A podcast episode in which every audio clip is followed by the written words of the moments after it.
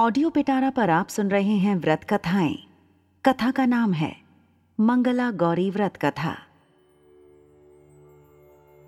मंगल को वैवाहिक जीवन के लिए अमंगलकारी माना जाता है, क्योंकि कुंडली में मंगल की विशेष स्थिति के कारण ही मांगलिक योग बनता है, जो दाम्पत्य जीवन में कलह और विभिन्न समस्याओं का कारण बनता है। मंगल की शांति के लिए मंगलवार का व्रत और हनुमान जी की पूजा को उत्तम माना जाता है, लेकिन अन्य दिनों की अपेक्षा सावन मास के मंगल का विशेष महत्व है। शास्त्रों में खास तौर पर स्त्रियों के लिए सावन मास के मंगल को सौभाग्यदायक बताया गया है।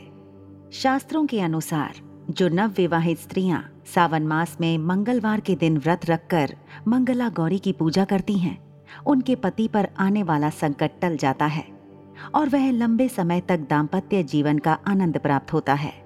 आज यही शुभ व्रत है। इस व्रत से दोष की शांति कर सकते हैं और दाम्पत्य जीवन को खुशहाल बना सकते हैं।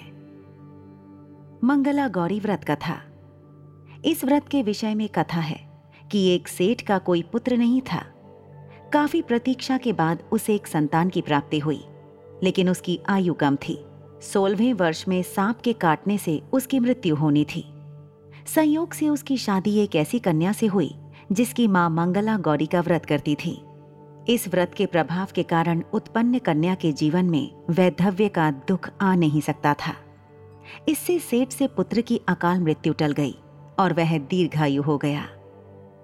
व्रत की विधि। इस व्रत की विधि के विषय में बताया गया है कि व्रत करने वालों को माता मंगला गौरी की प्रतिमा को सामने रखकर संकल्प करना चाहिए कि वह संतान, सौभाग्य और सुख की प्राप्ति के लिए मंगला गौरी का व्रत रख रही है। व्रती को एक आटे का दीपक बनाकर उसमें सोलह बत्तियां जलानी चाहिए। इसके बाद सोलह लड्डू, सोलह फल, सोलह पान, सोलह लवंग और इलायची के साथ सुहाग की सामग्री माता के सामने रखकर उनकी पूजा करें।